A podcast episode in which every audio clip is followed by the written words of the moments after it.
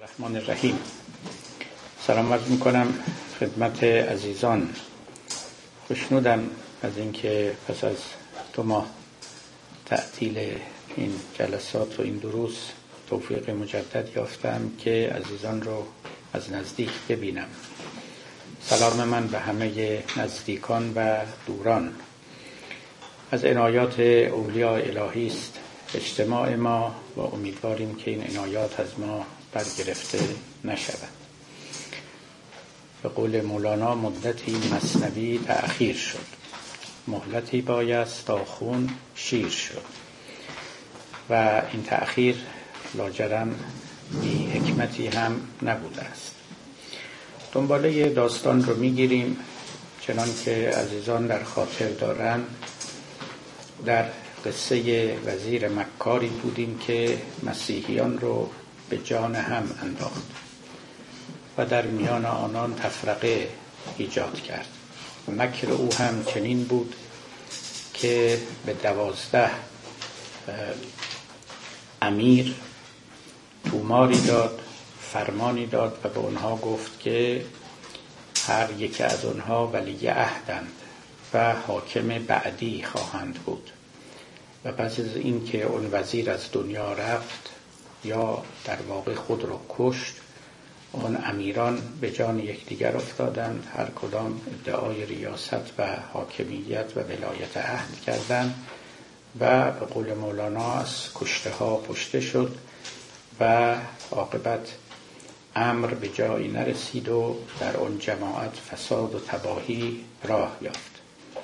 به دنبال این قصه ها مولانا درسی از وحدت به ما می‌دهد و این وحدت رو تا ارتفاع وحدت وجود بالا می‌برد و اون اینکه نه تنها آدمیان به لحاظ روحی و قلبی باید با یکدیگر احساس یگانگی کنند بلکه همه موجودات در وجود و موجودیت متحدند و مانند نوری که از خورشید ازل میتابد یک نورند. و فقط وقتی که وارد چراغ های مختلف می شوند یا از ورای شیشه های رنگین مختلف عبور می کنند اونگاه به رنگ های مختلف در می آیند اما اگر به اصل و منشأ و منبع برویم همه یکی هستند و یک رنگند و چند رنگی در اثر ورود در عالم صورت هاست در عالم بی صورتی چند رنگی نداریم بلکه بی رنگی داریم. این نکته است که مولانا در مواضع و موارد مختلف بر او تأکید کرده و سخن خود رو در میان آورده و رأی خود رو به بلیغترین وجهی و البته با تمثیلات و امثال بیان کرده. در جای خودش توضیح بیشتر خواهم داد. اکنون داستان رو از زبان مولانا دنبال می‌کنیم تا به اون نکته های عالی و بدی برسیم. نومید کردن وزیر مریدان را از رفض خلوت. مریدان از اون وزیر مکار می‌خواستند که در خلوت ننشیند و بیرون بیاید و او عمدن خلوت رو گزیده بود. و لذا وزیر آنها رو نومید کرد. و گفت دستور ایساست که من در خلوت بنشینم عزلت بگزینم تنهایی پیشه کنم تا دستور دیگری به من برسد. آن وزیر از اندرون آواز داد که مریدان از من این معلوم باد که مرا عیسی چنین پیغام کرد که از همه یاران و خیشان باش فرد. روی در دیوار کن. تنها نشین از وجود خیش هم خلوت گزین این بیت از ابیات برجسته مصنوی است. درست است که اینجا مولانا اون را از زبان اون وزیر مکار بیان می کند اما در حقیقت دستور عیسی به اون وزیر است. انزوا پیشه کردن روی در دیوار کردن تنها نشستن حتی از وجود خیشتن خلوت گزیدن. کاری که به قایت دشوار است. مخصوصا برای آدمیانی که در اجتماع زندگی می کنند و اهل همصحبتی هستند و از تنهایی ملول می شوند این کار ریاضتی است و ریاضت بزرگی هم هست. اما باید کرد. اگر کسانی می‌خواهند به عمق وجود خود راه پیدا بکنند و خیشتن رو هرچه بهتر بشناسند راهی غیر از تنها نشینی نیست. آدمی با درس خوندن با کتاب خوندن با پای سخن این و اون نشستن به درجه ای از خودشناسی نائل میشه. به هر حال تجربه های آدمیان است. تجربه های علمی تجربه های شخصی اینها بر هم ریخته می شود و منظومه و مجموعی از دانایی ها رو تشکیل میده. خب می توان از اونها استفاده کرد. ولی اینها مقدم است و به هیچ وجه اصل و مقصد نیست. اینها باید آدمی رو راهنمایی کند و ترغیب کند به خلوت گزینی و اینکه اولا با تنهایی انس بگیره. و اما این تنهایی هم نباید تنهایی باشه که خودش رو به چیزهای دیگه سرگرم کنه به موسیقی به تلفن زدن. نه باید تنهایی باشه و این تنهایی باید همراه با تفکر باشه. تفکر با خیشتن سکوت همراه با تفکر. در یک روایاتی هست از امیرالمؤمنین از ایشون نقل شده است که لا خیر فی سکوت بلا تفکر. خیری در سکوتی نیست که همراه با فکر نباشه.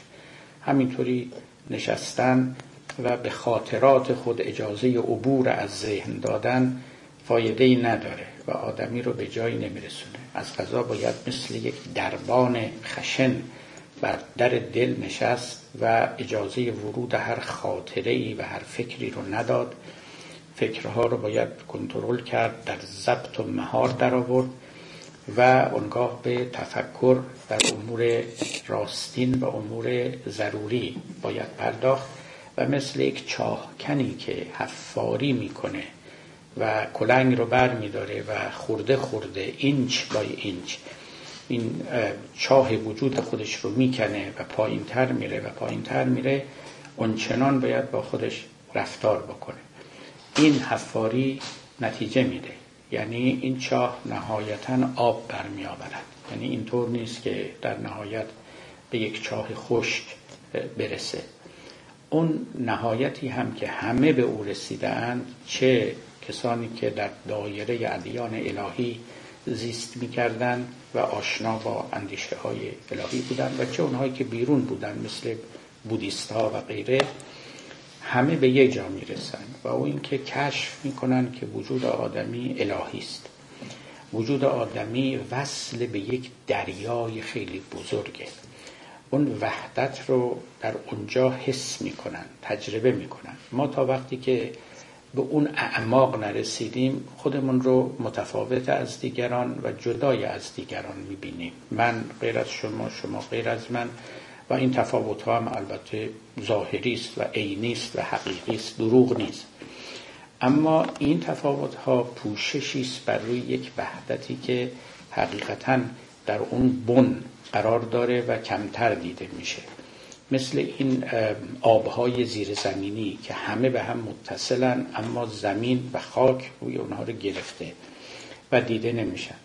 وقتی که این حفاری صورت می‌گیره و آدمی هرچه عمیقتر پایینتر میره یک مرتبه دریایی رو کشف می‌کنه که حس می‌کنه خودش روی اون دریا نشسته. دیگران هم روی همون دریا نشستن. و بعد اتصالی بین اینا هست. این اتصال همون آبی است که تحت تمثیل عارفان روح رو به آب تمثیل می‌کنن و قبلا هم ابیات مولانا رو در این باب دیدیم.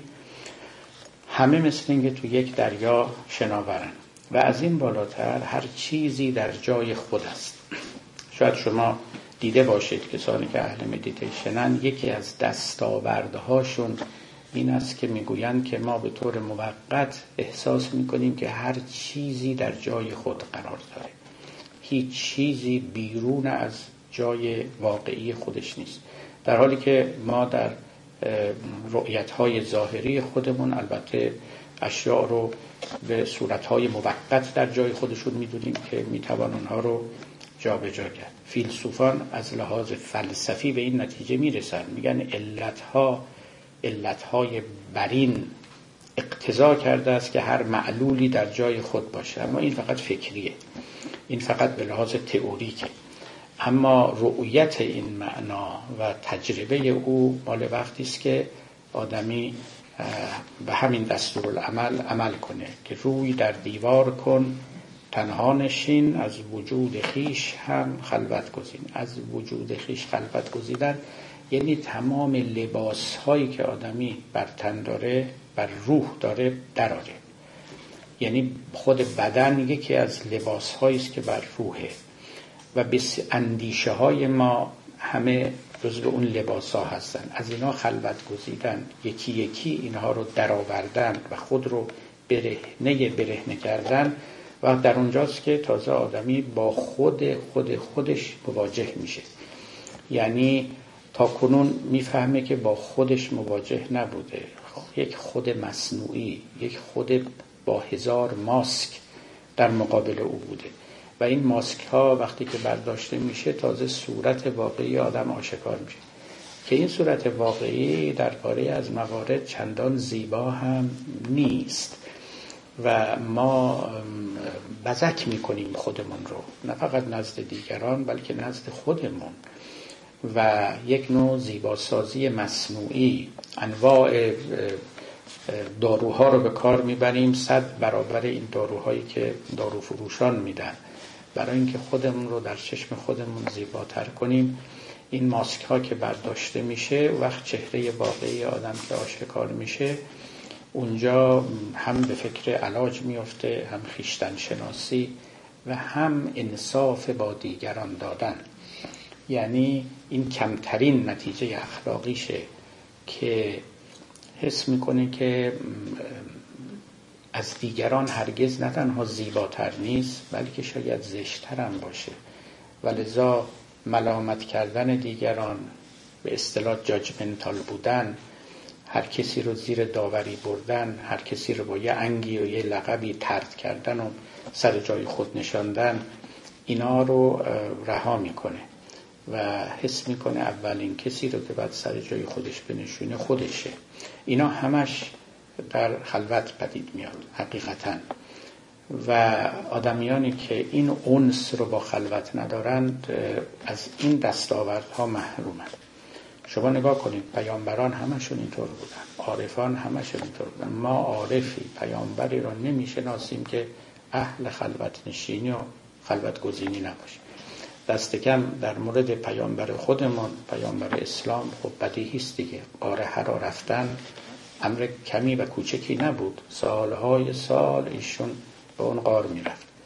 ما نمی‌دونیم چه عبادتی می‌کرد چه اونا بر ما مجهوله. اما اینش مهم است که تنها بود و خلوت گزینی می‌کرد.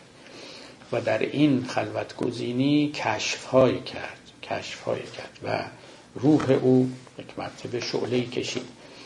همین ملا صدرای شیرازی که خب از حکمای بسیار بزرگ درجه اول عالم اسلامه ایشان یک موهبتی نصیبش شد. و اون موهبت این بود که علمای شیراز او رو تکفیر کردن و او مجبور شد که شیراز رو ترک کنه.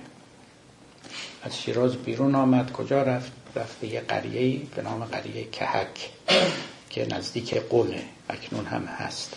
اونجا رو گویا الان یک سایت توریستی هم کردن. اینطور که شنیدم من نرفتم. باری ایشون مجبور شد. فکر کنید اون روزگار 400 سال پیش در یه قریه نزدیک قوم قریه دور افتاده لابد با آب و هوای بد. یک مرد تنها. اونجا مجبور بود که زندگی بکنه تا از دست اون تکفیرگران رهایی پیدا کنه و آزار نبینه در مقدمه کتاب اسفارش که مهمترین کتاب اوست به همین نکته اشاره می‌کنه میگه اون خلوت نشینی باعث شد که به قول خودش نفس من شعله های حیولانی برکشد و آلودگی های خود رو بسوزاند و هستی خودش رو به من نشان بدهد. یعنی من راز هستی رو کشف کنم. اونجاست که اون جلد کتاب خودش رو می نویسه و فلسفه نهایی خودش رو که از قضا همین بحث اصالت وجود و وحدت وجوده در اون کتاب مطرح می‌کنه. که از اون روزگاری که او این مباحث رو مطرح کرد تا امروز دیگه گفتمان غالب در فلسفه اسلامی شده. مباحث وحدت وجود، اصالت وجود، حرکت جوهری و امثال اینها که همه از ابداعات مرحوم صدرالدین شیرازی است. و از این قبیل بسیار است. یعنی فراوان می‌توان نشان داد که چگونه این دستورالعمل کمک کرده است به کسانی که در پی خودشناسی هم. یک خودشناسی هم داریم که از توی کتابا میاد بیرون از کلاس های درس میاد بیرون. اون هم اوکیه اون هم خوبه. اما حد هر کدوم رو باید شناخت. باری روی در دیوار کن تنها نشین از وجود خیش هم خلوت گزین. بعد از این یعنی اون وزیر گفت بعد از این دستوری گفتار نیست. بعد از این با گفتگویم کار نیست. الوداع ای دوستان من مرده ام رخت بر چارم فلک بر برده ام تا به زیر چرخ ناری چون حتب من نسوزم در عنا و در عتب پهلوی عیسی نشینم بعد از این بر فراز آسمان چهارمی خب نکته روشن است. فقط دو سه تا امر جزئی هست. اینجا اشاره کنم. یکی اینکه گفت الوداع ای دوستان من مردم. این رو هم می‌توان برگرفته از تعلیمات دینی و اسلامی و حتی عیسوی دانست که موتو قبل ان تموتو قبل از اینکه بمیرید بمیرید. یعنی مردن اضطراری داریم مردنی که خواه ناخواه به سراغ ما خواهد آمد و مرگ اختیاری. این موتو قبل ان تموتو یعنی قبل از اون مرگ اضطراری موتو به اختیار بمیرید. یعنی واقعا فکر کنید که الان مرده اید. یا همین الان اسرائیل اومده و به شما میگه که تشریف بیارید. میگه باید با هم بریم. و شما چه خواهید کرد؟ یا به قول غزالی در نامه‌ای که به دوستش نوشت فکر کن که یک هفته بیشتر از عمر تو باقی نمانده. در این یک هفته چه خواهی کرد؟ خب اینا تعملاتی است و تفکراتی است که ما معمولا نمی کنیم اما موتو قبلا تموتو چیزایی فراتر از این هم هست. تقریبا شبیه همون از وجود خیش هم خلوت گزین اما معنای دیگری هم هست و اون معنای دیگری این است که در میان مسیحیان نوعی خلوت گزینی بود که شبیه مردن بود. و این تا قرنها ادامه داشت. شاید تا همین یک دو قرن پیش هم وجود داشت. پاره از افراد اختیار می‌کردن که از دنیا جدا بشن به طور کامل و مطلق ترک دنیا بکنن. و لذا اینها در دیرها، صومعه ها، کلیساها اتاقهایی را انتخاب می‌کردن و در اون اتاق می‌رفتن. برای رفتنشون به اون اتاق رسما از آنها تشییع جنازه می‌کردن. یعنی که حقیقتا گوی اینها مردن. و اینا می‌رفتن که تا آخر عمر در اون اتاق بمانن می‌رفتند و در اتاق رو هم گل می‌گرفتن با هیچ جا هم ارتباطی نداشتن نه پنجره داشت نه شیشه نه روزنه ای فقط از یک زیر در دری که نداشت دیوار جایی که یک غذای جلوش میگذاشتن. همین و بس. در حقیقت مردن بود به معنای واقعی کلمه نوعی ترک دنیا. خب در تواریخ نوشتن که از دل این خلوتگزینی های این چنینی بسیار افراطی ناسواب دیوانگی ها در می اومد کسانی دیوانه می شدن و حال احوال ناخوشی به اونها دست می‌داد و غیره. اینکه اینجا میگه الوداعی دوستان من مرده دو معنا داره. یکی منو مرده فرض کنید به سراغ من دیگه نیاد. یکی یعنی واقعا من مردم. یعنی من همون شیوه مردگی رو در پیش گرفتم و با جهان به طور کامل قطع رابطه کردم و رخت بر چهارم فلک بر هم فلک چهارم که فلک خورشید باشه همون فلکی است که گفتند عیسی وقتی که از, از زمین عروج کرد و به آسمان رفت به فلک چهارم رفت. حرفای دیگه هم زدن محیدین عربی میگه عیسی به فلک دوم رفت. حالا بحث زیاده.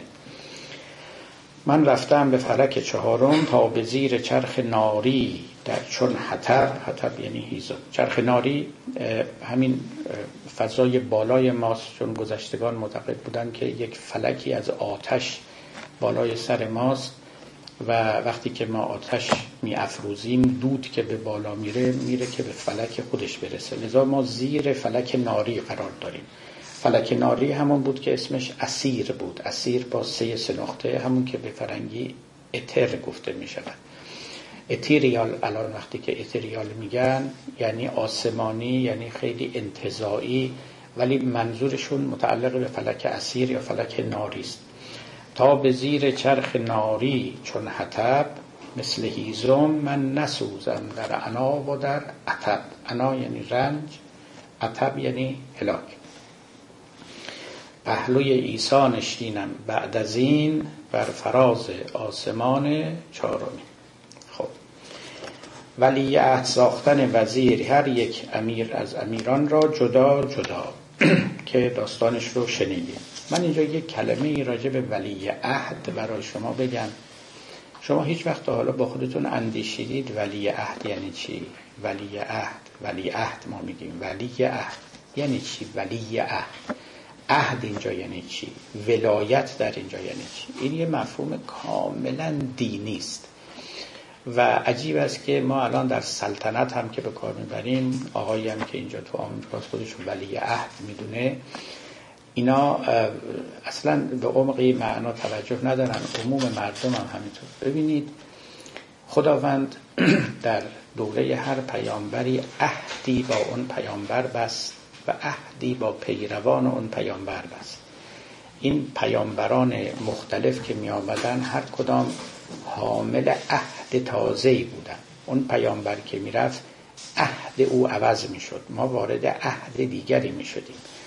عهد به معنای پیمانه اینکه به یه دوره از زمان میگیم یه عهدی گذشته یه عهد دیگری آمد عهد به معنای دوره زمانی نیست. به معنای دوره نبوت پیامبری است که خداوند با او عهدی بسته است. و اونگاه وقتی که اون پیامبر عوض می شود عهدی با پیامبر دیگری بسته می شود عهد تازه شروع می شود. این عهد بستن در تورات بسیار آشکار است. یعنی خداوند عهد با نوح بست عهد با ابراهیم بست عهد با موسی بست. و اتفاقا قصهش در قرآن هم آمده که مثلا با ابراهیم که عهد بست و ابراهیم گفت و من ذریتی قال لا ینال عهدی از ظالمین عهد من به ظالمان نمی‌رسد. خیلی از این مفسرین ما این آیات رو که معنی کردن اصلا به کانتکست توراتی اینها توجه نداشتن که اینا به چه معناست. خداوند با نوح عهد بست. عهدش هم این بود که دیگه بعدا من عمر طولانی به کسی نمی‌دهم مثل عمر نوح اینا رو بنابر تورات عرض می‌کنن و دیگه بلای بزرگی نمیفرستن که آدمیان رو از بین ببرن. بعد از اینکه طوفان در دوران نوح آمد و خیلی عظیمی از میان رفتن گویی که خداوند پشیمان شد متاسف شد تعبیرات توراتی و تصمیم گرفت که دیگه چنان سیل و زلزله و بلای بزرگی نفرستد. این عهد رو با نوح بست. نشانه این عهد خداوند چی بود؟ آشکار شدن رنگین کمان بر آسمان. این عهد خداوند است. یهودیان این رو نشانه عهد خدا می‌دانند که از مورد روح قوس قزح ما میگیم قوس قزح. قوس قزح عربا می‌گفتن قوس قزح. قزح به عربی یعنی شیطان. می‌گفتن این کمان شیطان است که بر آسمان شده ما در بزرگ میگو قوس قزل قوس قزل قوس قزح این آشکار می‌شد بر آسمان. این نشانه عهد خداوند است با نوح. بعد با ابراهیم عهد دیگری بست و اینکه نبوت رو در سلسله فرزندان او قرار بدهد و از ابراهیم خواست که در مقابل این عهد فرزندان او همه ختنه کنند. حتی خود ابراهیم در 99 سالگی ختنه کرد خودش. و فرزندان و از اونجا سنت ختنه در اولاد ابراهیم جاری شد که به یهودیت هم رسید و, و همچنان که می‌دونید جزء آداب ابراهیمی شمرده می شود گرفتن ناخون و ختنه کردن و اون حنفایی که در زمان پیامبر بودن و پیامبر قبل از پیامبر شدن عضو اون طایفه حنفا بود چند تا ادب ابراهیمی در میانشون بود یکی ختنه کردن و یکی هم گوشت مردار نخوردن. این هم عهد خداوند بود با ابراهیم. و بعدا با موسی هم همینطور. در مورد اسلام ما تعبیر عهد نداریم. در قرآن نداریم که خداوند عهدی با پیامبر اسلام بسته باشه. فقط ما یه آیه داریم. در سوره یاسین که علم عهد الیکم یا بنی آدم ان لا تعبد الشیطان. ما با شما بنی آدم به طور کلی نه مسلمان ها و نه پیامبر اسلام. عهد بستیم که شیطان رو پرستش نکنیم و به سخن او گوش ندید. خب این مقدار البته در قرآن آمده اما چیزی بیش از این نیست. باری اینکه ولی عهد داریم یعنی اینکه شما عهدی دارید بعد دنبال یعنی ولی عهد میاد. یعنی مثلا پس از ابراهیم کسی میاد که به جای او می نشیند اون معنای ولایت عهد است.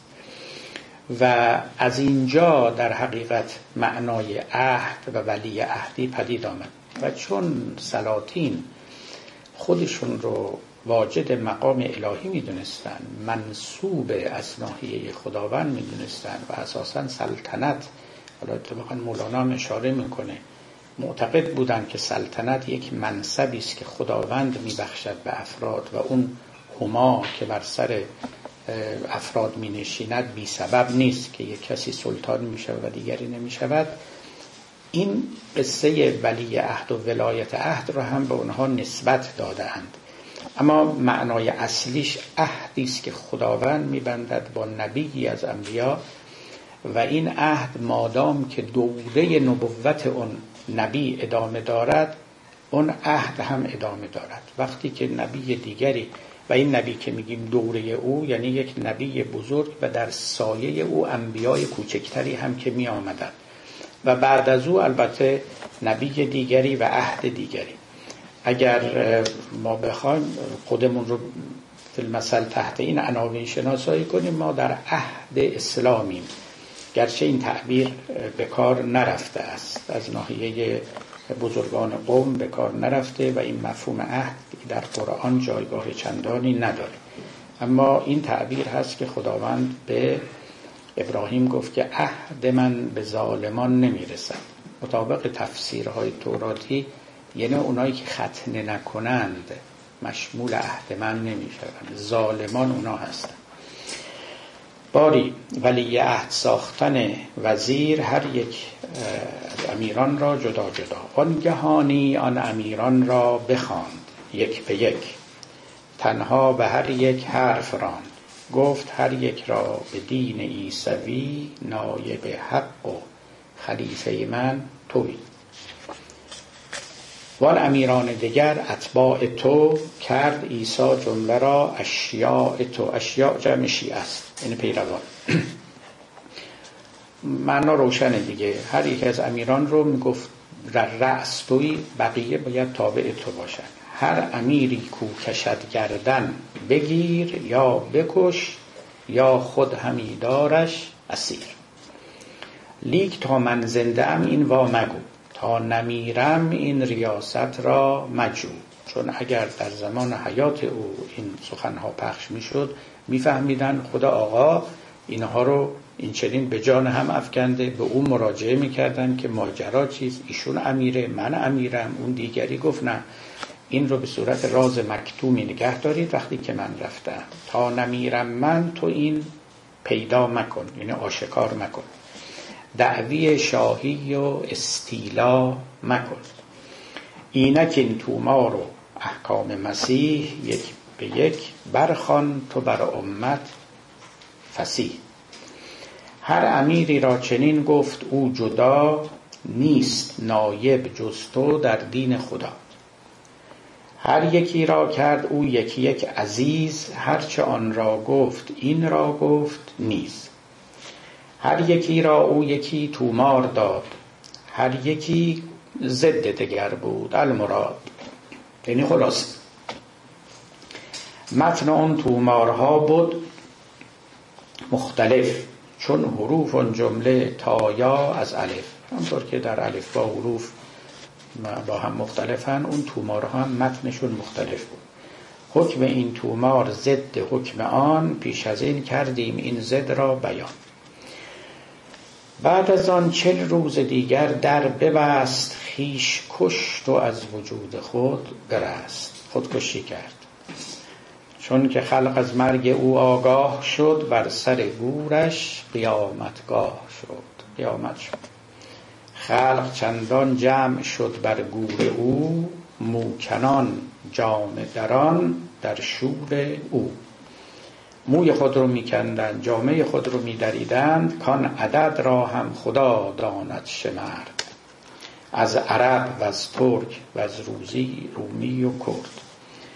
دیگه خدا می‌دونه عددشون چقدر بود. حالا اونجا ترکا و نمی‌دونم کردا از کجا بودن دیگه مولانا باید جواب بده. دیگه حالا شعر اختزا کرده. خاک او کردند بر سرهای خیش درد او دیدند درمان جای خیش. جا در فارسی می‌دونید به چه معناست دیگه؟ خب یکیش یعنی جا دیگه. بنده اینجا نشستم شما اونجا نشستیم اما جا به معنای حقم هست. وقتی میگیم یه کاری بجاست یعنی به حق. درست. کاری نابجاست یعنی ناحق. نادرست.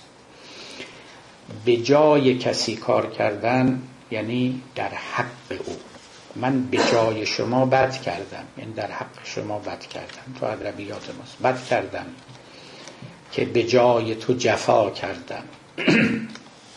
بیگنه بودی. این جرم چرا کردم؟ در اشعار منو چهری دامقانی است. اینکه عدل رو هم دیدید دیگه. چی تعریف می‌کنن؟ میگن گذاشتن هر چیزی در جای خیش. وضع کل شیء فی موضعهی در جای خیش یعنی تو جای حق خودش اصلی خودش. درد او دیدن درمان جای خیش. درد او رو در حق خود درمان دیدند. درد او درمان اینها بود. جمله از درد و فراقش در فقان هم شهان و هم مهان و هم کهان. خب اون خلایق بر سر گورش مهی یعنی یک ماه کرده خون را از دو چشم خود رهی یعنی رها. پس یک ماه برای او عزاداری می‌کردن خون را از چشمشون رها کرده بودن و این چنین روزگار رو گذراندن. خب طلب کردن امت عیسی علیه السلام از عمرا که ولی عهد از شما کدام است؟ وقتی که عزاداری تمام شد به زندگی معلوف برگشتن آمدن سراغ اون دوازده امیر که ولی عهد واقعی کدام است. بعد ماهی خلق گفتنده مهان از امیران کیست بر جایش نشان؟ یعنی بر جای عیسی. تا به جای او شناسیمش امیم دست و دامن را به دست او دهیم. کیست که جانشین حقیقی اوست؟ ما تابع او بشیم. اینجا مولانا وارد سخنان تئوری که خیلی بلند پایه‌ای می شود چون که شد خورشید و ما را کرد داغ چاره نبود بر مقامش از چراغ. وقتی خورشید غروب می‌کنه ما چراغ لازم داریم. چون بی نور نمی‌تونیم زندگی کنیم.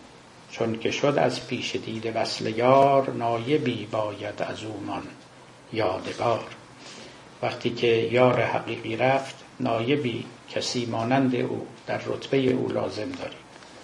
چون که گل بگذشت و گلشن شد خراب بوی گل را از که جویی؟ از گلاب. گلاب می‌تونه موقتا جای گل رو بگیره. و بعد اون نکته اصلی چون خدا اندر نیاید در عیان نایب حقند.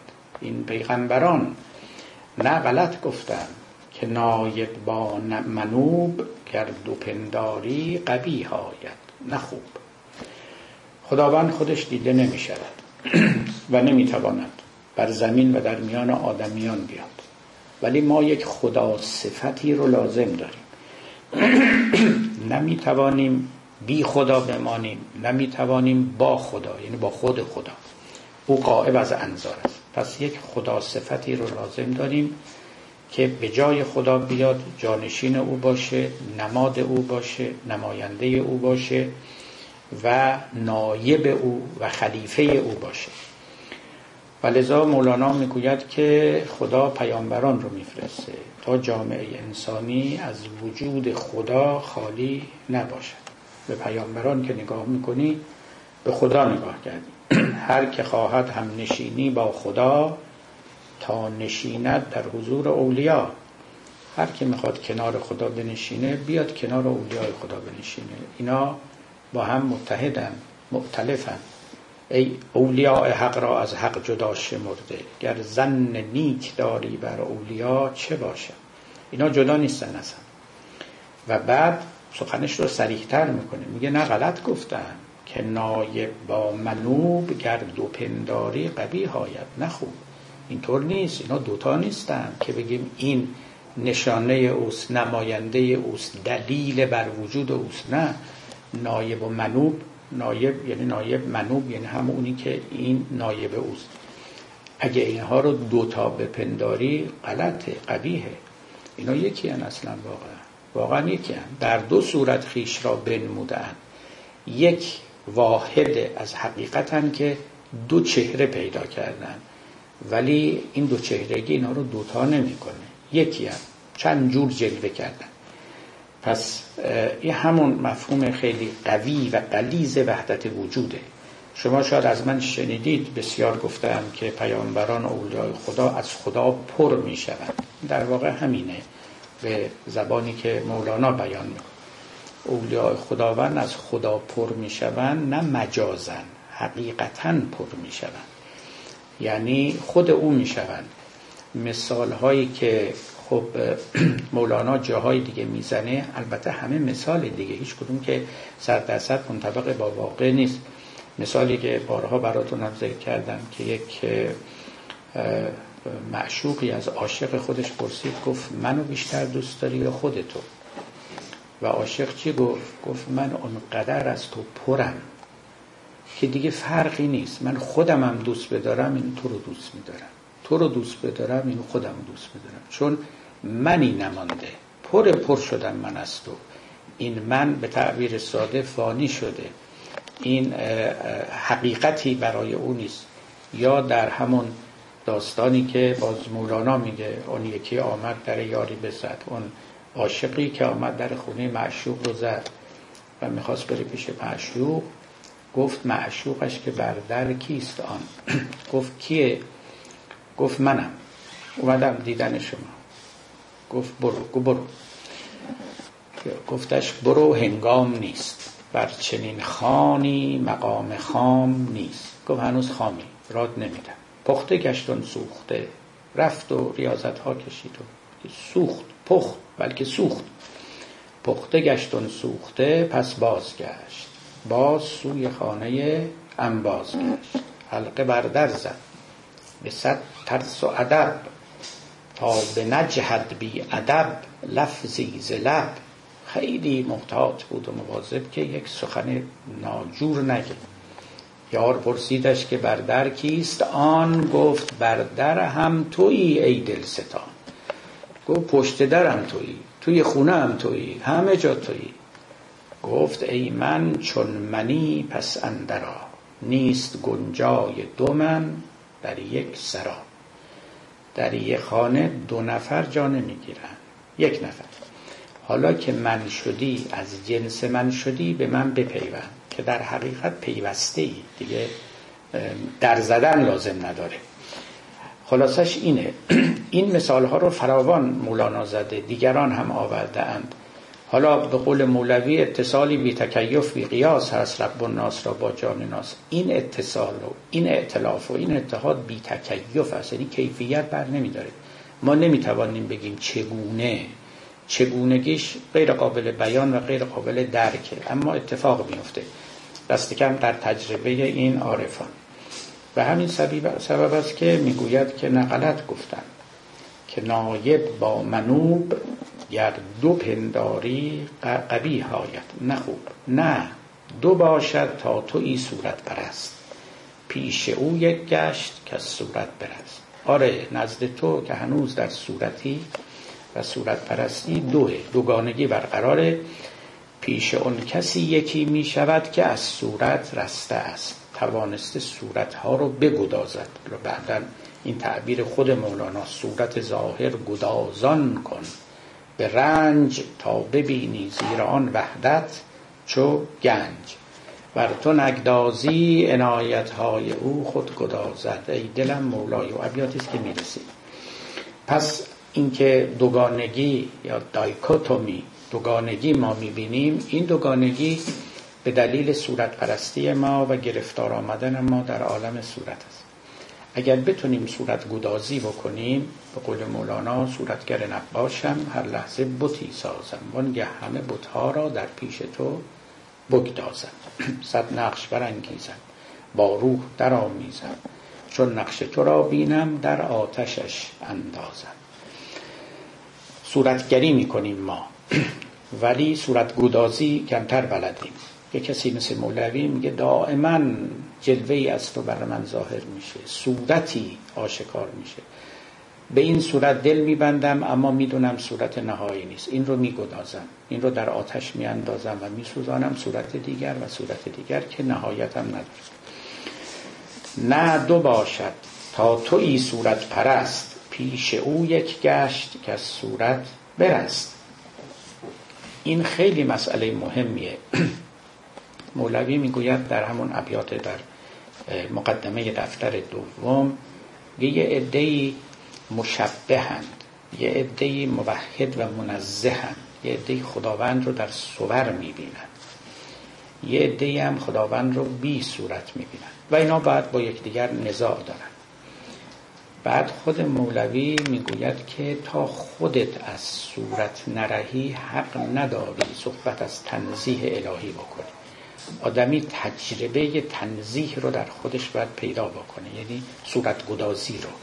اونگاه می‌تونه بگه خداوند چگونه برتر از صورت ها نشسته است و بی صورت است. در غیر این صورت نزاهای لفظی بی حاصل. چون به صورت بنگری چشم تو دوست یعنی دو تا چشم داری. به ظاهر که تو به نورش در نگر که از چشم رست. اما در واقع این دو چشم یک نور دارند حالا این مطابق ساینس گذشتگان دیگه نور در حقیقت گویی که امر بی صورت بود از عالم دیگری در این جهان آمده بود. جسم به معنایی که ما امروز می‌شناسیم نور رو نمی‌دانستن نور جز و اعراض بود. اوصاف خاصی براشون قائل بود. حتی نزد شیخ به سهروردی. به حال یا فرض کنید که مولوی جای دیگه هم می‌گویه که همینجا هم هست که اگر ده تا چراغ رو داشته باشین این چراغ یه نور بیشتر ندارن. یه نور بیشتر ندارن. خب ما امروز به لحاظ فیزیکی این رو قبول نداریم. یه نور از این میاد یه نور از اون میاد. چشمم که اصلا نور نداره. چشم نور در چشم می‌رود. نه اینکه از چشم نور بیرون بیاد. این اعتقاد گذشتگان بود که از چشم نور بیرون میاد و می‌رود و روی اشیا میچرخه و بعد تصویر اونها رو به چشم منعکس می‌کنه به صورت یک شبهی یا انتباعی صورت می‌گیره در شبکیه به قول اونها. و امثال اینا. به حال اینا بخشش مرتبط است با دانش طبیعت شناسی گذشتگان. نور هر دو چشم نتوان فرق کرد. چون که در نورش نظر انداخت مرد. اگه به نور نگاه کنی دو تا نور نیست.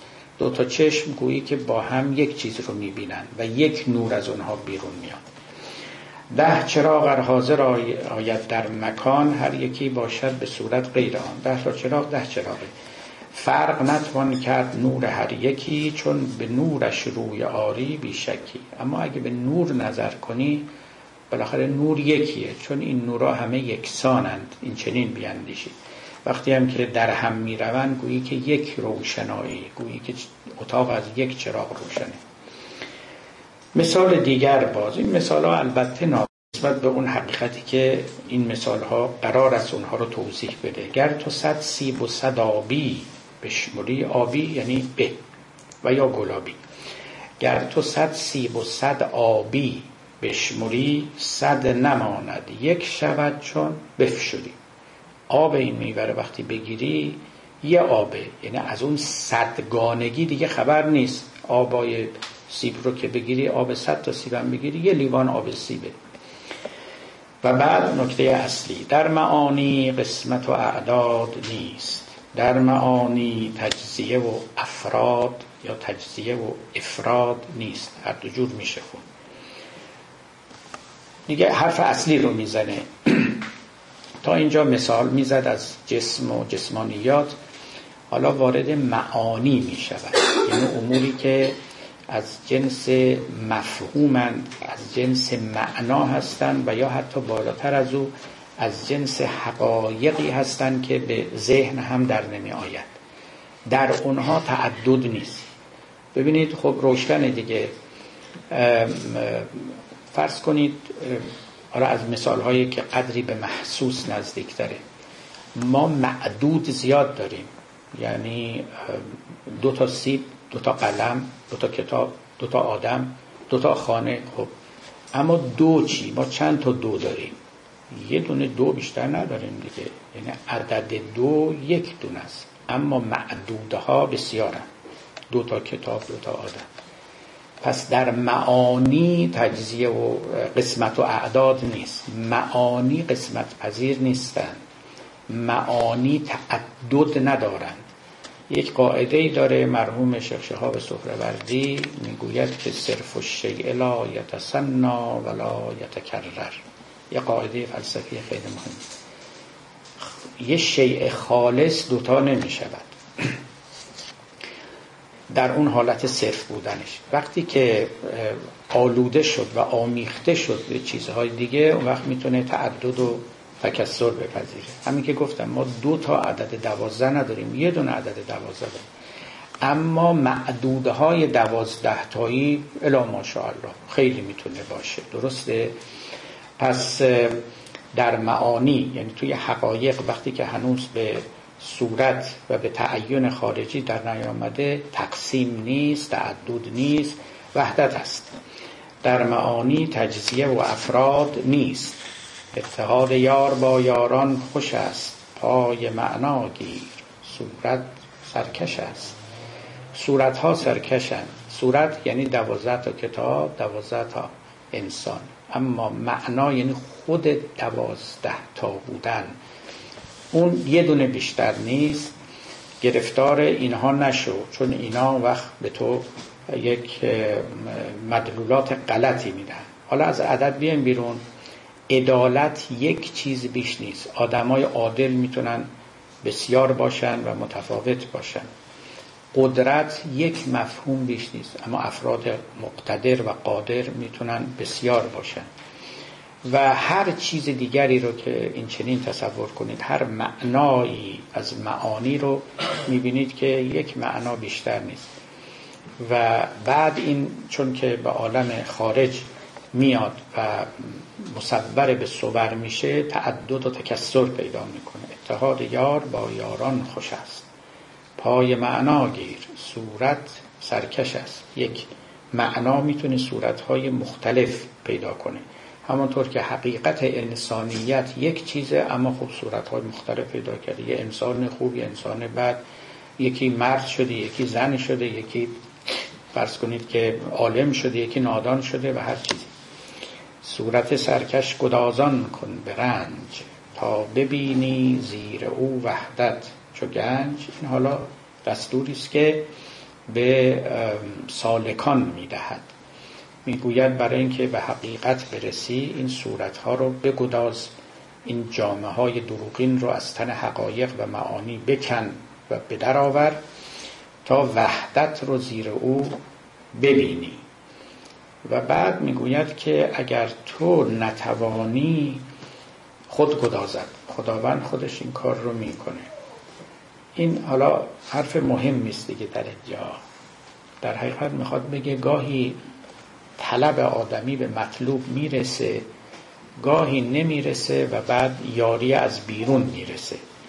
ور تو نگدازی نگدازی اما بخواهی اما نتوانی بگدازی عنایت های او خود گدازد. ای دلم مولای او مولا می‌دونید کلمه است که از ازداد دو معنا داره. همه معنای سروره همه معنای غلام و بردست. ای دلم مولای او یعنی دلم غلام او. او نماید هم به دلها خیش را او بدوزد خرقه درویش را. بعد هم دوباره یک مرتبه بالاتر در باب وحدت منبسط بودیم و یک جوهر همه. میگه دیگه اصل مطلب رو برات بگم تا حالا مثال زدیم اونم چند تا سیب رو بگیری به فشاری بگو. نور چراغ و این و اونو دیگه از اینا فراتر بریم. خلاصش به تو بگم که ما هممون یک چیز بودیم. بودیم در اینجا زمان نداره با. یعنی یک چیز هستیم. نباید پنداش که یه روزی ما یه چیز بودیم الان چند تا چیز شدیم. نه در معانی زمان هم نیست. همطور که بر قدرت زمان نمیگذرد. بر عدالت زمان نمیگذرد. بر اعداد زمان نمیگذرد. چون اینا معانی هم. بر مصادیقشون زمان میگذرد. بر من و شما که اینجا سی نفر مثلا نشستیم زمان میگذره. پیر میشیم و یه روزی هم بالاخره به جایی که باید بریم میریم. ولی اما بر عدد بر عدد سی زمان نمیگذره. بر معانی زمان نمیگذره. این که میگیم بر وجود زمان نمیگذره. تازه زمان خودش یکی از توابع وجوده. یعنی وقتی که وجود مادی میشه زمان پیدا میشه. معنی نداره ما بگیم بر وجود زمان میگذره و بسی از این چیزها که این قوه واهمه ما راهزنی می‌کنه و ما رو به خطا میافکنه منبسط بودیم این منبسط هستیم. ما یک جوهر همه همه یک گوهریم یک جوهریم یک حقیقتیم. بی سر و بی پا بودیم. اون سر همه. اون طرف در اون عالم در عالم وحدت و در عالم بی صورتی ما نه سر داشتیم نه پا داشتیم. نه زید بودیم نه امر بودیم نه این بودیم نه آن بودیم هیچی. یک گوهر بودیم همچون آفتاب بی گره بودیم و صافی همچو آب. این دوتا تمثیل من یک بحث مفصلی دارم چاپ شده تحت عنوان تمثیل هایی که مولانا از وجود کرده. یکیش تمثیل به آفتابه و به نور یکیش تمثیل به آبه. برای اینکه وحدت اینها خیلی خوب دیده میشه و آب و آفتاب یا خورشید یا نور اینها از پربسامدترین کلمات در مصنوی و در دیوان شمسن ولی البته از همه بالاتر کلمه جان که قبلا برای شما گفت. حتی از کلمه عشق هم اون کلمه در مصنوی بیشتر بکار اما آفتاب چرا بهترین مثال برای وجود مطلق و وجود واحده برای اینکه بیرنگه و بعد به رنگهای مختلف در میاد. این یک مثال خیلی محسوس به ما میده که چگونه وجود واحد می‌تونه صورتها و رنگهای مختلف بگیره. یکی هم آبه. آبی که بی موج باشه آب صافی آب زلال در او کسرت دیده نمیشه. و هر جاش نگاه کنی گویی که به اون جای دیگری نگاه کردی. هیچ فرقی بینشون نیست. اما همین آب وقتی که در جوهای مختلف روان شه در ظروف مختلف ریخته بشه و وقت تنوع و تکسر پیدا می‌کنه. به رنگ اون ظرف و به شکل اون ظرف در میاد و تنوع پیدا می‌کنه. یکی از رباعیات مشهوری که در این زمینه گفته شده این است که اعیان همه شیشه های گوناگون بود. کفتاد در آن پرتو خورشید وجود. هر شیشه که زرد بود یا سرخ و کبود خورشید در آن به آنچه او بود نمود. اینه.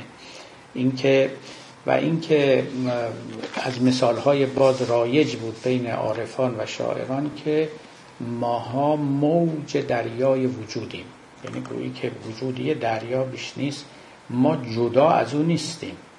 معنا نداره که ما از دریای وجود جدا بشیم ما خودمونم وجوداتیم موجوداتیم. مثل اینکه این دریا وقتی که موج می‌زنه موجودات پیدا میشن و کسرت پیدا میشه. اما در بن او وحدت خوابیده است. یک گوهر بودیم همچون آفتاب. بی گره بودیم و صافی همچو آب. چون به صورت آمد اون نور سره یعنی اون نور خالص.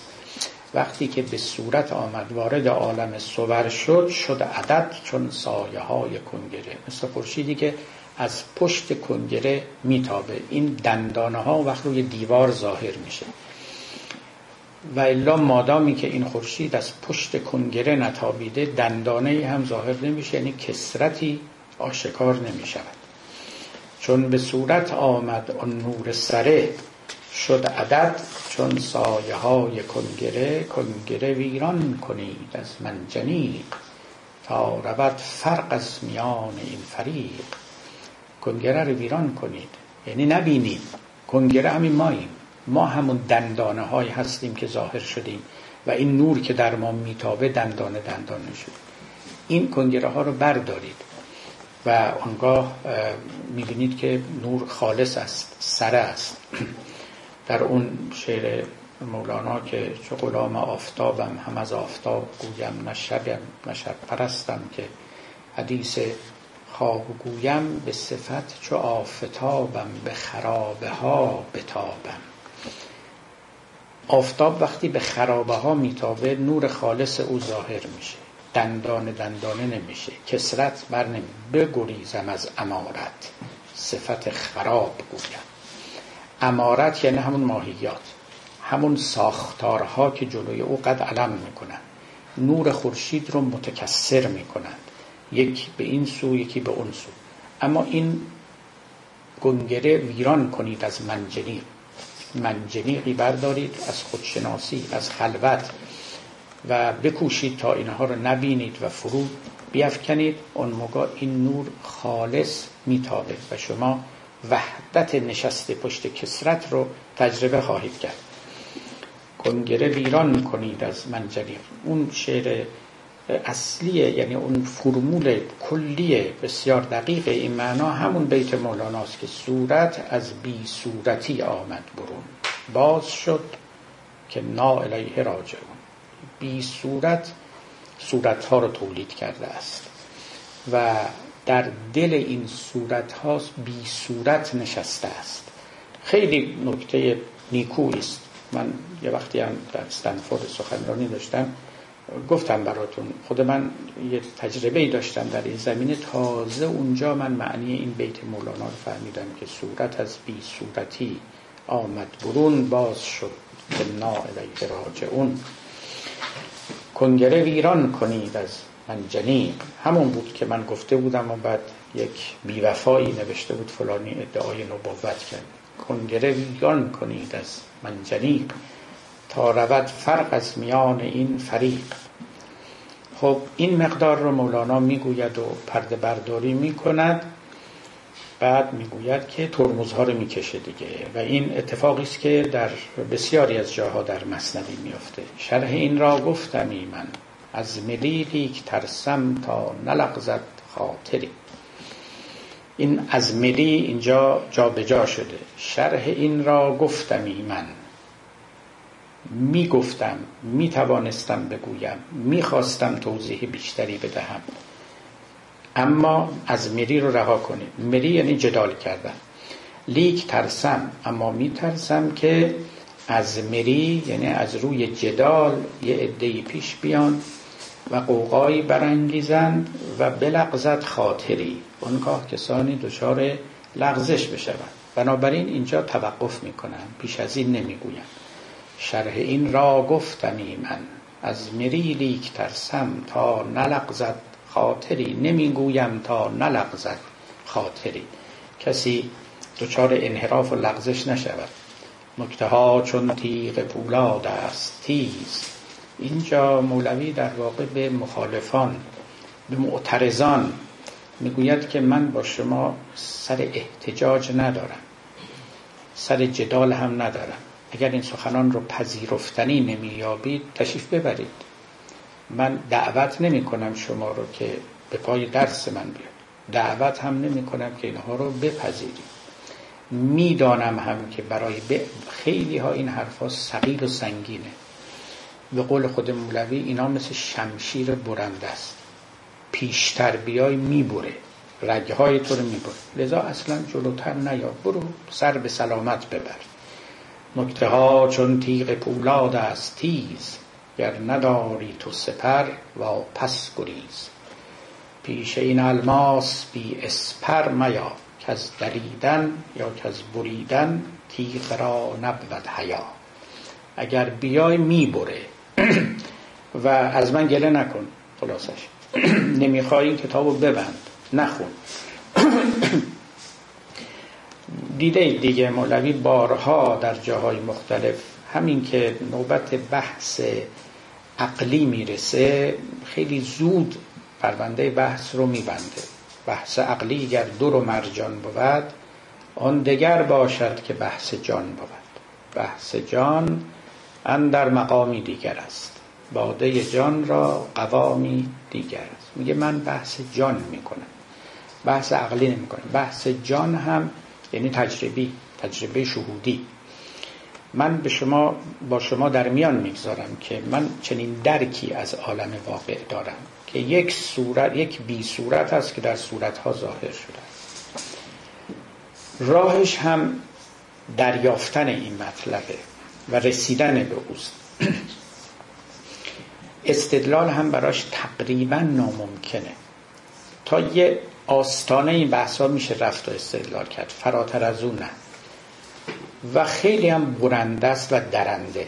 یعنی با بسیاری از اعتقادات با بسیاری از معنوسات و معلوفات ذهنی در میافته و زیر و رو می‌کنه واژگون می‌کنه.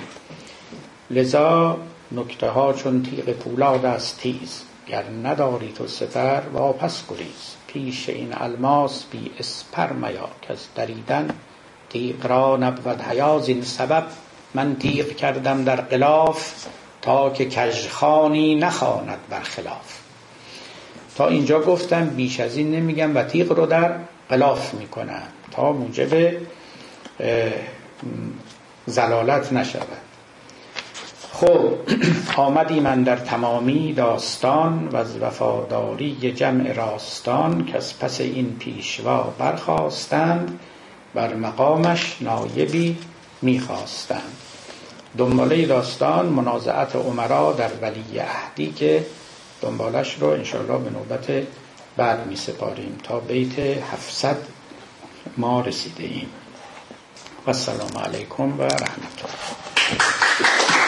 آخر صحبتتون اشاره کردیم به اینکه مولانا دنبال اولا پیرو نمی‌رفت. حرفاشو می‌زد بعد می‌خواست پیروی کنه. قبلا هم یادمه اشاره کرده بودیم که فیلسوفا دنبال میگردن که خودشون ثابت کنن ولی عارفا اینجوری نبودن. برای من یه سوالی رو پیش برده بود که الان می‌پرسم ازتون که آیا پیامبرم به همین شکل بود؟ یعنی رسالتی که داشت چون به هر حال ایشون هم یه جوری وابسته به عرفان و عارف ها میشن اینطوری که شما گفتیم عملکردشون همینجوری بود که دنبال پیرو نبودن نه اینکه اینجوری که خب پیامشون رو به همه رسوندن و دنبالی بودن که در حال پیروانی داشته باشن. چجوری این دوتا میشه نه پیامبران متفاوت بودن. اتفاقا شیعیان همین تفکیک رو دارن. میگن امامان وظیفه نداشتن که دنبال مردم برن. ولی پیامبر نه. می‌گویند که الامامو کل کعبه امام مثل کعبه میمونه. مردم میرن به حج و به کعبه. کعبه دنبال مردم نمیره. به همین سبب هم میگن ائمه می نشستن و نشسته بودن عملا. و دنبال اینکه تبلیغ بکنن ابلاغ بکنن یا خودشونو با آتش بزنن یا سفر کنن یا تبلیغات خیلی پرسر صدا اصلا اگر مردم دنبالشون میمدن می‌رفتن سوالی می‌کردن مسئله میپرسیدن اول مطلوب اگر هم نه که نه کاری نداره ولی پیامبر نه. پیامبر یعنی همه پیامبران اینا اصلا معمولیت داشتن که دنبال مردم برن جفا بکشن زجر ببرن حتی کشته بشن. و به قول المومنین می‌گوید که پیامبر طبیبی بود که خودش دنبال مریضا می‌رفت. برخلاف طبیبانی که می نشینن تا مریضا به مطبشون مراجعه کنن طبیب دوار به طبه توی نهج البلاغه طبیبی بود که دورگرد بود. میگشت.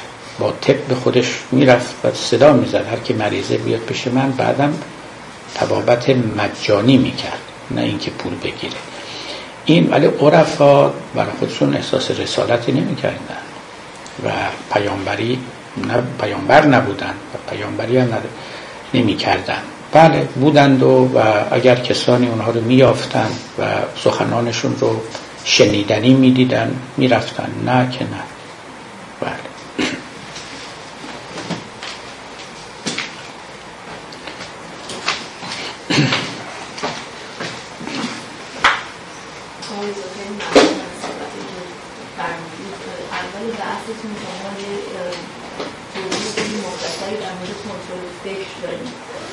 فرمودین که فکر هر فکری رو آدم راه بده به می‌خواستم خیلی روش های متعددی هست از انواع مدیتیشن انواع کارهایی که می‌کنن.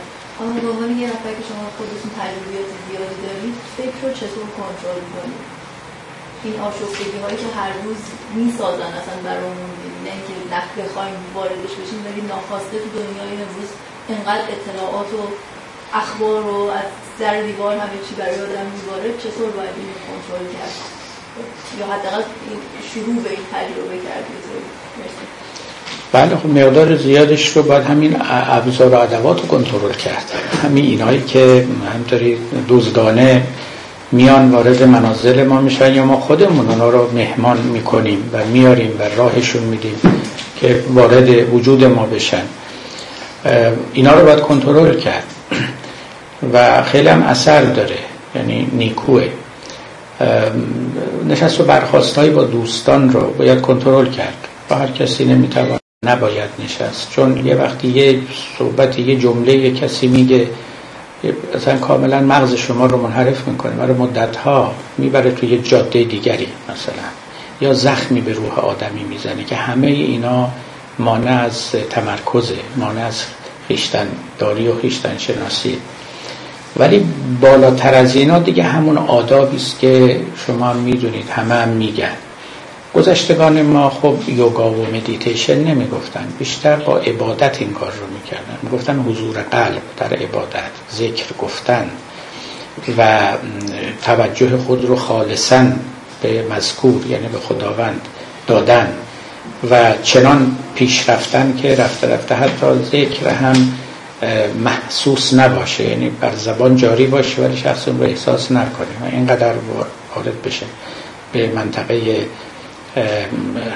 در حال تمرکز. اما امروزی ها خب راه های دیگه میگن همش هم خوبه اینا اشکالی نداره. همه اینها تجربه هایی بوده که پیامبر اسلام ظاهرا در سجده می‌تونسته این کار رو بکنه. خیلی از عارفانی که فقاهت پیشه بودن. فقاهت منظورم یعنی توجه به سنت داشتن. اینا خب سجده رو خیلی توصیه می‌کردن که آدمی در سجده می‌تونه به اون احوال نائل بشه.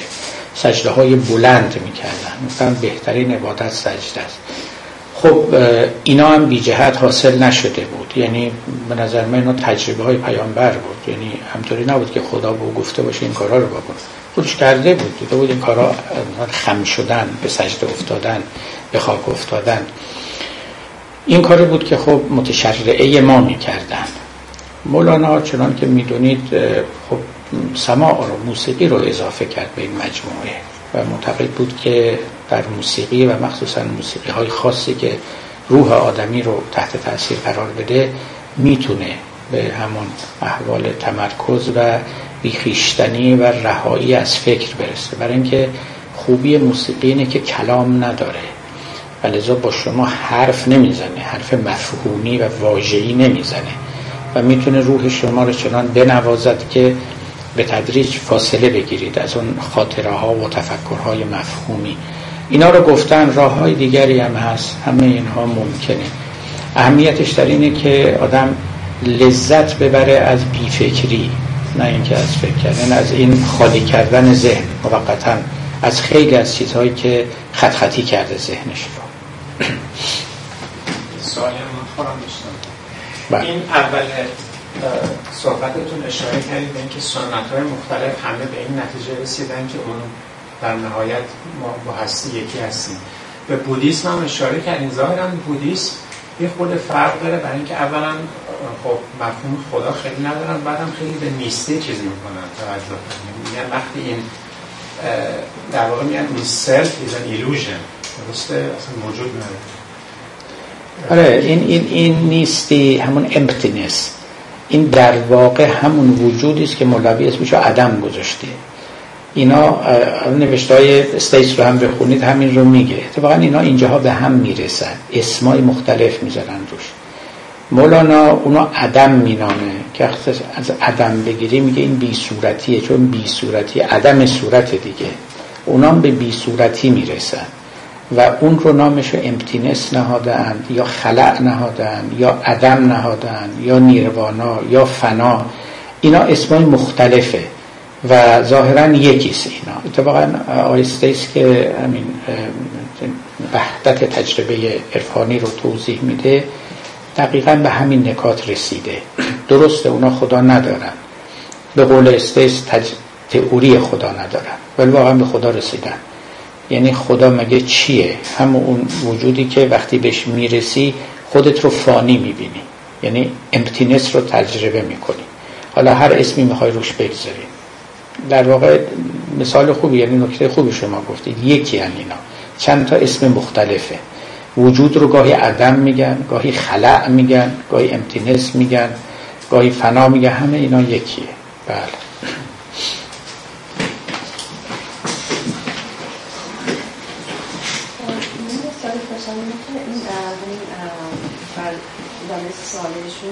این فریکونسیش باید چقدر باشه؟ این خلوت گزینی هر روز باید باشه؟ دیگه هرچی معلمتون گفت. بعد معلمتون رو پیدا کنید اون بهتون یاد میده. این سال بعدش هم این که همین که گفتیم مولوی هم توی سمایی میده جمعه سکوت باید باشه که توش تفکر باشه سما می‌تونه تفکر کنه؟ نه ایشون سوالشون این بود که چجوری میشه ضبط خواطر کرد و کنترل کرد. سکوت یک راهشه ولی اونم یک راه دیگهشه. بله هر دوتاش هست. با سلام من یه سوالی داشتم در رابطه با کنترل فکر همین که عنوان کردین شما ولی در جوابی که دادیم در سالهای قبلی نکته رو توضیح دادیم که در جمع افرادی نشنید نشنید. مثلا با به صحبت کردن با افراد دیگه نشنید که به صلاح نشنید. ننشینید ننشینید ننشینید ننشینید که ممکنه خب به روح شما رو بیازه الان گفتم خدمتون خواهم. بله.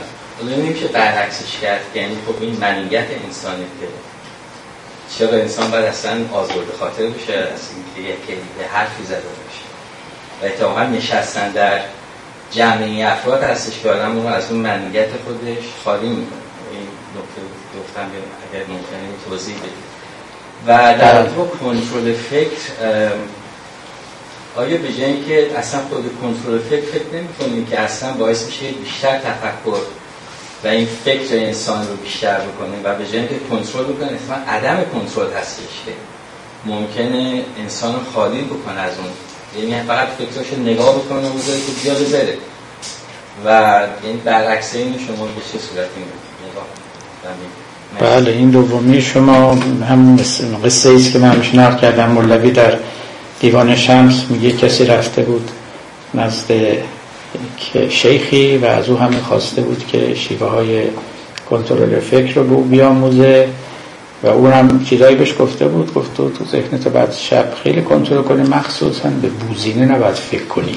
این بیچاره شب تا صبح فکر بوزینه میگه و می‌گوید که اگه به اون نگفته بود که اون گرفتار نمیشه آره کنترل فکر اگر به این صورت باشه که بگن فکر بوزینه نکن فکر نمی‌دونم خوک نکن این اشکال پیدا می‌کنه. اینجوری نیست این رو نمیگن. یعنی به این شکل نمیگن. چون این خب دونه دونه. این مثل همون شیوه است که پاره از افراد برای علاج رزیلت ها داشتن که دونه دونه رسائل رو بخواد درمان کنن. مولوی گفت نه آدم اگه عاشق بشه همه اینا لازم نیست شما دونه دونه اونا رو درمان کنید. مرحبای عشق خوش سودای ما. ای طبیب جمله علتهای ما. ای دوای نخوت و ناموس ما. ای تو افلاتون و جالینوس ما.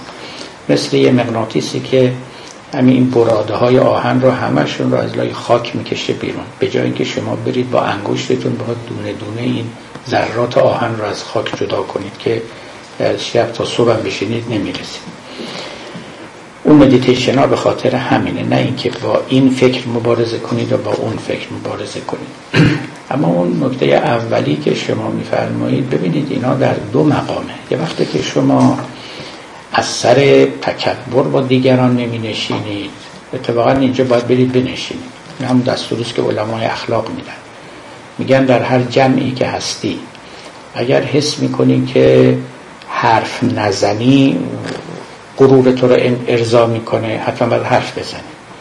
اگه حس می‌کنی که حرف بزنی غرور تو رو ارضا می‌کنه وقت نباید حرف بزنی. درست در جهت خلاف خواهش نفسانیت. بی یه وقتا دیدین دیگه می‌بینید جمعی است و بالاخره یه بحثی اونجا گل کرده و شما هم هی میگید و میشنید از شما میشنوند و هی شما رو تحسین می‌کنند و این پندار خودی رو فر بهتر می‌کنن میگن اونجا باید ترمز رو بکشید اما یه جا هم بق کردین نشستین و خودتون رو گرفتین. مثلا من برتر از شما هستم و هم نشینی. اینجا میگن نه اینجا درست اتفاقا باید حرف بزنی وارد جمع بشی. هم نشین و هم ردیف دیگران بشی و از اون مقام اعلای دروغینی که ساختی بیاد اونا در یه مقام دیگری است. یعنی ما بستگی بینید که می‌خوایم چیکار بکنیم. اما اینکه شما مواظب باشید یک کسی به شما آسیب نرسونه آسیب روحی اینجا من مثل همون وقتی است که شما مواظبید آسیب جسمی به شما نرسونه. شما اگه همینطوری وسط خیابون برید خب ماشینا به شما آسیب میرسونید ما نمی‌تونیم بگیم که شما اگه همینطوری نمیپرید وسط خیابون دوچار منیت این دوچار غرور این نخه خیلی هم کار عاقلانه درستی می‌کنید. و اصلا خودخواهی حالا خود دوستی بگیم نه خودخواهی. خود دوستی خیلی چیز درستیه. ما خودمون رو دوست داریم سلامتی خودمون رو دوست داریم سلامتی روحی سلامت جسمی آبروی خودمون رو دوست داریم سعادت خودمون رو دوست داریم همه این چیزا. اینا اصلا منیت نیست. منیت وقتی است که شما یه پندار کاذب داشته باشید از خودتون یک تصور غلط داشته باشید از خودتون. مثلا خودتون برتر به پندارید یا چنین و چنان و یا آرمان هاتون آرمان های نادرستی باشه. ولی اگر آرمان شما سعادت شما باشه این که خودخواهی نیست. اصلا همه علمای اخلاق شما تشویق می‌کنن شما خواستار سعادت خودتون باشید. و اگر کسی مخل و مزاحم سعادت شماست از راهش برید کنار. نذارید بیاد به شما آسیب مثل دزد میمونه. شما چطور شب خونتون رو قفل می‌کنید؟ این که از خودخواهی نیست. خب بله شما مالک یه اموالی هستید. نمی‌خواد دوست بیاد رو ببرید یک سرمایه های روحی هم بنده و شما داریم. نمی‌خواد یه دزدی بیاد اینو ببره. خیلی به قول مولوی آدمی خارند اغلب مردمان. از سلام علیکشان کم جو امان. خیلی آدم خورن ظاهرا آدمن. آدمو می‌خورن واقعا. یعنی سرمایه های روحی شما رو میدوزدند راهزنی می‌کنن می‌برن. خیلی باید مواظب بود و این اصلا از منیت نیست. این خود دوستی است عشق به سعادت خیشتن عشق به مسئولیت خیشتن و دو در ما غیر از خودمون هیچی که نداریم. دو دستی و دو هزار دستی باید خودمون رو بچسبیم. یک کسی ما رو از خودمون ندوزده اینه ما خودمون رو وا دادیم تو این عالم. یعنی خیلی ها و همینطور دست خوش حوادث هر چی بیاد و هر کی هر چی بگه و اشتباه نشود اینا هیچ کدوم به معنای خودخواهی نیست. خب خیلی ممنون از ایفایی که دوستان تا هفته